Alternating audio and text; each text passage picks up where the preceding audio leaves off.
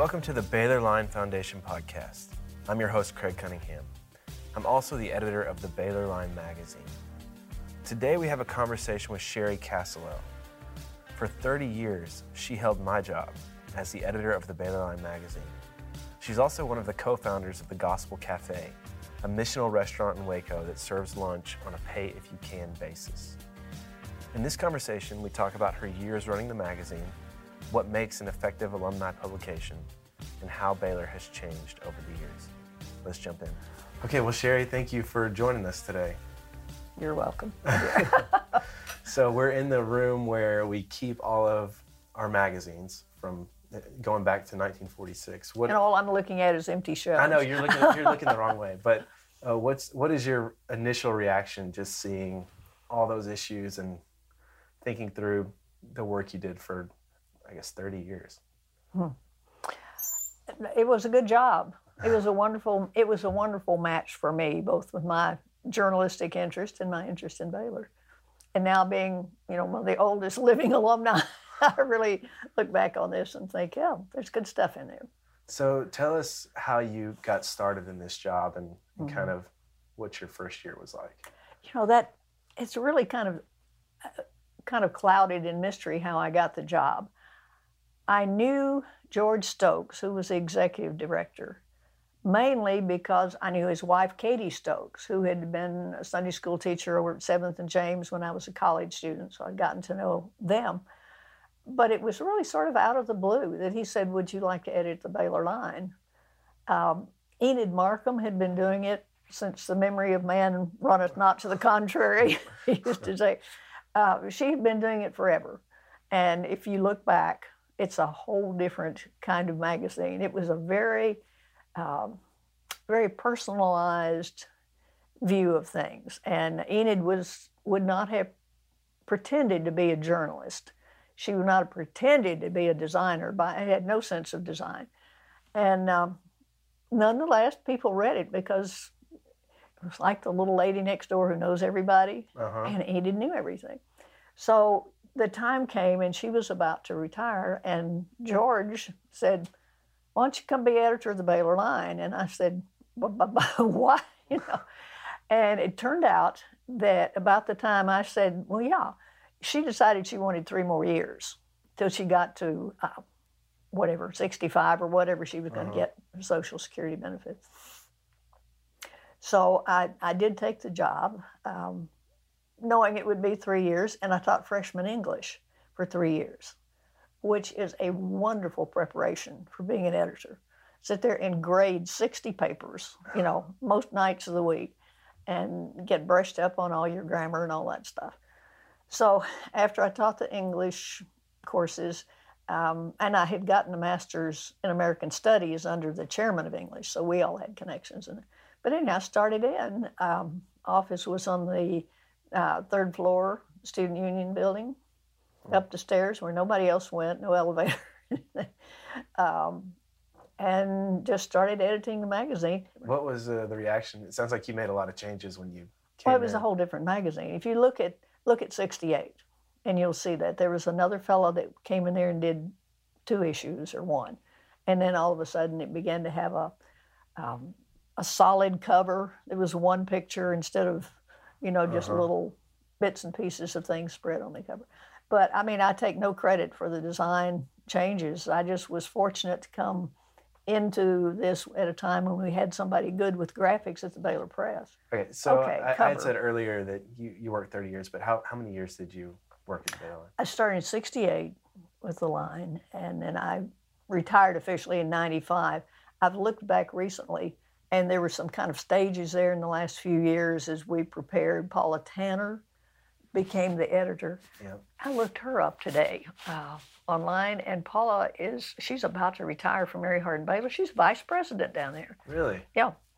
And her background, you know, was in the editing, hmm. and I don't know how long she did the line, but she was she was good. What did what did you enjoy about the job? Oh, it's the most wonderful job in the whole world.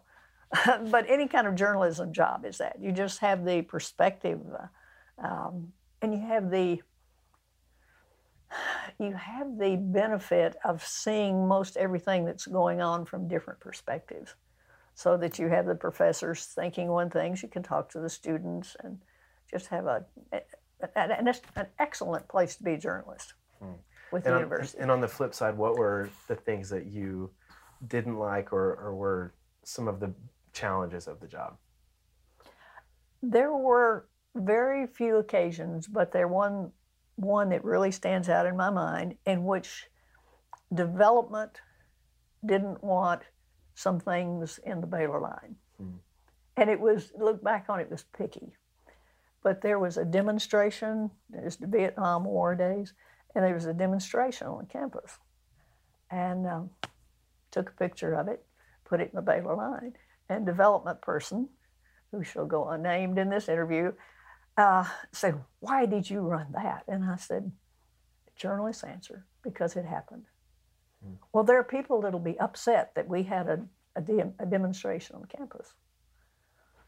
And I said, It happened. You know, it's the only answer you have, but yet there are people that would want to make a little different image. They're, they're try, trying to construct an image rather than report what happens. Mm. So it sounds like in those days, even though the the line was independent, there was a little more collaboration between the university and, and the magazine. I wouldn't say collaboration. That would probably not be my word. Um, I had an open door with Herb Reynolds when he was president, and that probably shaped my years as much as anything else. Mm-hmm. There was I had um, an interview with him in every issue after you know didn't start on day one, but there was nothing that I could not ask him. And that there was only one exception to that. Um, but I could come in and say, why did the trustees do this or why did you make this decision? And he would, he was just an open book. Hmm. But the one time there was a story in the Waco paper about a woman who was fired, who'd been on the staff at the student union, name I don't remember, and no one would recognize. But uh, I asked him about the firing, and he said, Sherry, I've never asked you not to run anything, but what I will tell you is if I answer your question, this woman will never get another job. Mm. And he said, I'm willing to just say, I'm not going to answer that. And I said, I understand. That's, you know, I'm not going to put, he would not answer in there. Yeah. But it didn't matter what was going on with uh, you know, with the regents, trustees, whichever we had back then. He was he was um, just so willing to explain everything. He was a big part of my quote success as editor. He was just someone that you could depend on to to be open. Hmm. What uh, were there any stories in particular, or or writers in particular that you that really are singled out in your mind as mm-hmm. As yeah. things you look back on and think, wow, that was a, gr- a great, a truly mm-hmm. great story. Mm-hmm. Um, Nita Sue Kent, her husband was Calvin Kent in business school, and Nita is as good a writer as any magazine could want. And the other one is um, um, Catherine Dinsdale. Catherine, maiden name escapes me. Can we put that in later? I yeah. yeah. Okay, yeah, because I, I, know it. Um, Kathy was here visiting just a couple of weeks ago. We're still friends. But she was another one that just had that creative edge. Um, student writer at first. And so she wrote about um, All University Sing. And her lead, which I remember now, was that Waco Hall not so far from Broadway. You know, this people that were writers mm-hmm. who knew how to turn a phrase and who knew how to get to the heart of things. Mm. And Nita Sue is, uh, I think she was the best investigative writer that we ever had. Just someone who, even though her husband was faculty member, she knew how to get the stories written. Mm. So I gave these people $100, you know, maybe maybe 150 for writing a story. I don't know what you pay anybody now, but yeah, a little more than that. But yeah, it's still it's yeah. still not uh, but it what was big. It was big money in those days. Yeah, you know sound like it's 100 years ago, and it wasn't, but it, they hadn't, and no one had been paid for writing for it before that. Hey, if you're interested in news and updates about Baylor, I want to invite you to sign up for our Friday 5 email. Uh, it's a very short email that goes out every Friday morning with five of the top stories that happened at Baylor that week. You can sign up at BaylorLineFoundation.com backslash Friday dash five. Let's get back to our conversation. So, what, what do you? How did you see the magazine? What purpose did you see it ultimately serving? You know, I just wanted it to be an open window into the university for the alumni. I didn't have any um, any blade to sharpen or anything that I was trying to make happen. I just think it should be a way that alumni could see what was going on, understand it. So you saw obviously the, the organization changed a lot over the years and and leading up to you know the building in 2013 mm-hmm. and all mm-hmm. that stuff were there any seeds of that at the towards the end of your um, your time as editor did you did you mm. ever anticipate there would come a day where things would get as messy as they did mm. no but then i've never particularly claimed a gift of prophecy i don't know no i don't Hmm. Yeah, well, that was. I guess that would have been you if you left in '95. There was still another decade of right things yep. beyond that. Right, um, and and I cared very much when it happened. Uh, I still do, because an independent voice is is what the university needs. Baylor needs that as much as the alumni needed, because when you control everything. Um, that's just the beginning of deception and manipulation and you know I put some more nasty words on it I guess but um, I was just brought up when there was nothing to hide. Um, I'll ask you a little more about the, the Baylor line later, but one thing that's interesting to me about you and, and, and what you're doing now is working at the Gospel Cafe. Mm-hmm. So tell us how you got involved in that, what that is, and kind mm-hmm. of why you're yeah. you're doing that. I was looking back at the, the timeline of this. Um, I was part of a small church that was beginning and under the leadership of an alumnus. And the three of us who were founders, I just happened to have, uh, maybe you've seen this.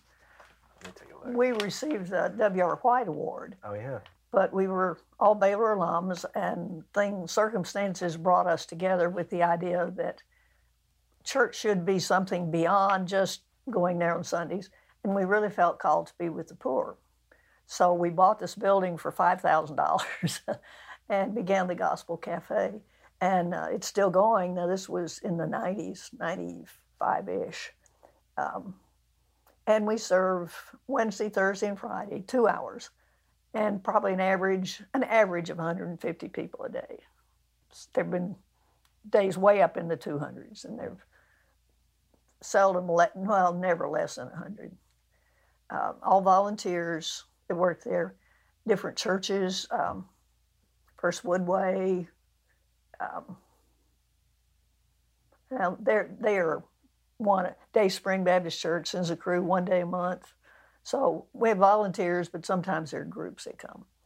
Um, and so, yeah, this is something I had absolutely no experience in first day we were there, a good friend of mine made a big pot of spaghetti, and we had maybe five people. so it, you know, it's just something that you grow into, just like you grow into being an, an editor, I guess. Yeah, I was I was just making that connection too, and you said somebody asked you, "Hey, do you want to edit the magazine?" And then mm-hmm. years later, you're part of a, a ministry. Is it a ministry or a restaurant? Yeah. How would you describe it? or a little bit of both. Yeah, uh, we don't do any uh, evangelizing. We don't have the staff to do counseling. Once we had um, uh, Bob Thrift, who was the therapist, and he came in, and after we closed, he just had a little group therapy session, and we could do more, but I think given the limitations now of um, age and time, we just we're not doing a whole lot more than having the cafe and give away some money. John Cowley, who is a Baylor Law graduate, is uh, in charge of the dining room, and I'm in charge of the kitchen. Okay. And so I work. I get down. Well, I shop from nine nine thirty. We open at eleven thirty. We I get away at three. We close at one thirty. So are you are you the one actually cooking the food? No, okay. You just, no, I'm the executive. I see. You you you you decide what's going to be served. In some No. I don't even do that. I just have good cook. All right. And one is the wife of a professor. Um, another one is, I don't know how I got her, but you know, there's an individual who does Thursdays and an individual does Fridays. But there's First Baptist Day and there's Day Spring Day. And, Uh-huh. You know, just shuffling all that around and being sure there's somebody to do every job. Yeah. And I'm the I'm the person they see first. I'm the one person who's there every day. Because I'm the take your order. What would you like today? I'd like chili dogs. Like you, okay. What do you want on those? Do you want onions? Do you want mustard? What you know? And I'm just relaying all this information. I see. Well, let me ask you this, because uh, you you were in my role. I've only been here for a little while, but you were here for a Mm. long time. What advice would you give to me as the editor of the magazine? I you know I don't even know what what um, barriers you face. I know you're greatly limited with resources, financially, staff. You're not even on campus. And I thought coming down here, my my my advice some years back was, isn't there some Baylor alumnus? We know several who own apartment complexes down there. Okay, well, when I first said maybe they would give us one of those little old apartment things that had 20 units, you know, give us a building. And I drive by there now, and good heavens, everything is packed all the way on the other side of LaSalle. Yeah. But a campus presence, I think, would be the first thing in the world to say we are an alumni association.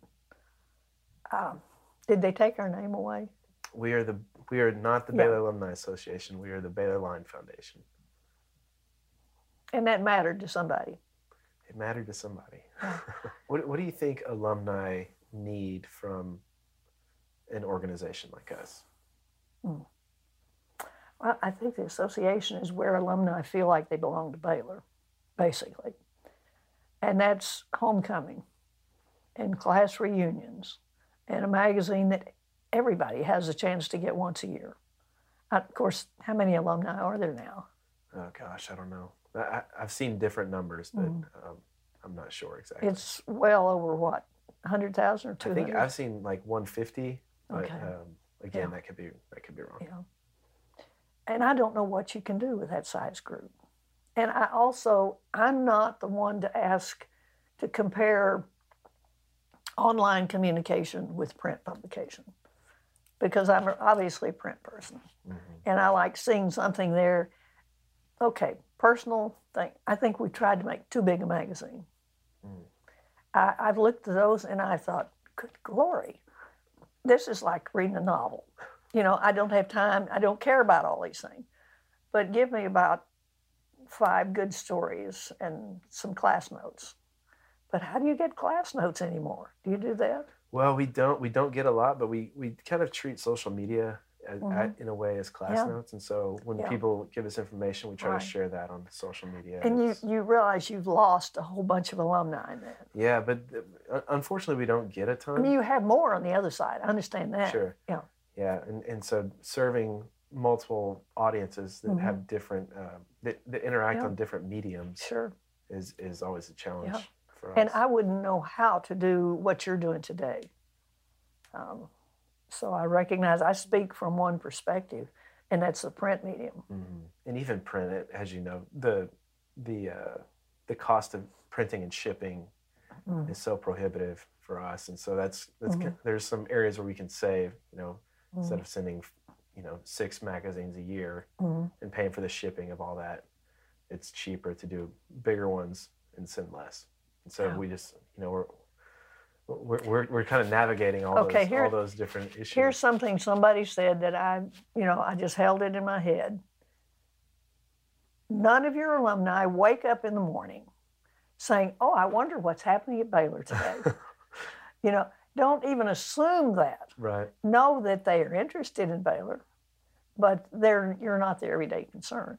So if you can give them something that can lie on, and I know this is true for me with a lot of things. I get too many magazines now, but it could lie here, and they'd pick it up, and maybe there'd be one or two stories. There would be a professor's name they knew, or a building, or bears. You know, there would be one or two stories that might grab alumni B or, or alumni D in terms of what they did. Mhm.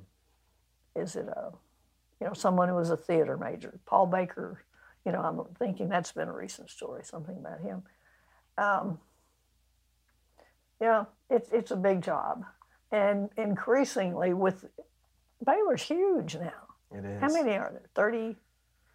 It's no, it's not quite that big. Uh, with I think the undergrad is like fourteen thousand, and um, then you add graduate students. You're, you know, Another five. There'll be yeah, maybe another five. And that- Okay, and that well, I, I had gotten year. an ex- exaggerated number of that, but that's because I was thinking, you know, five to ten. right.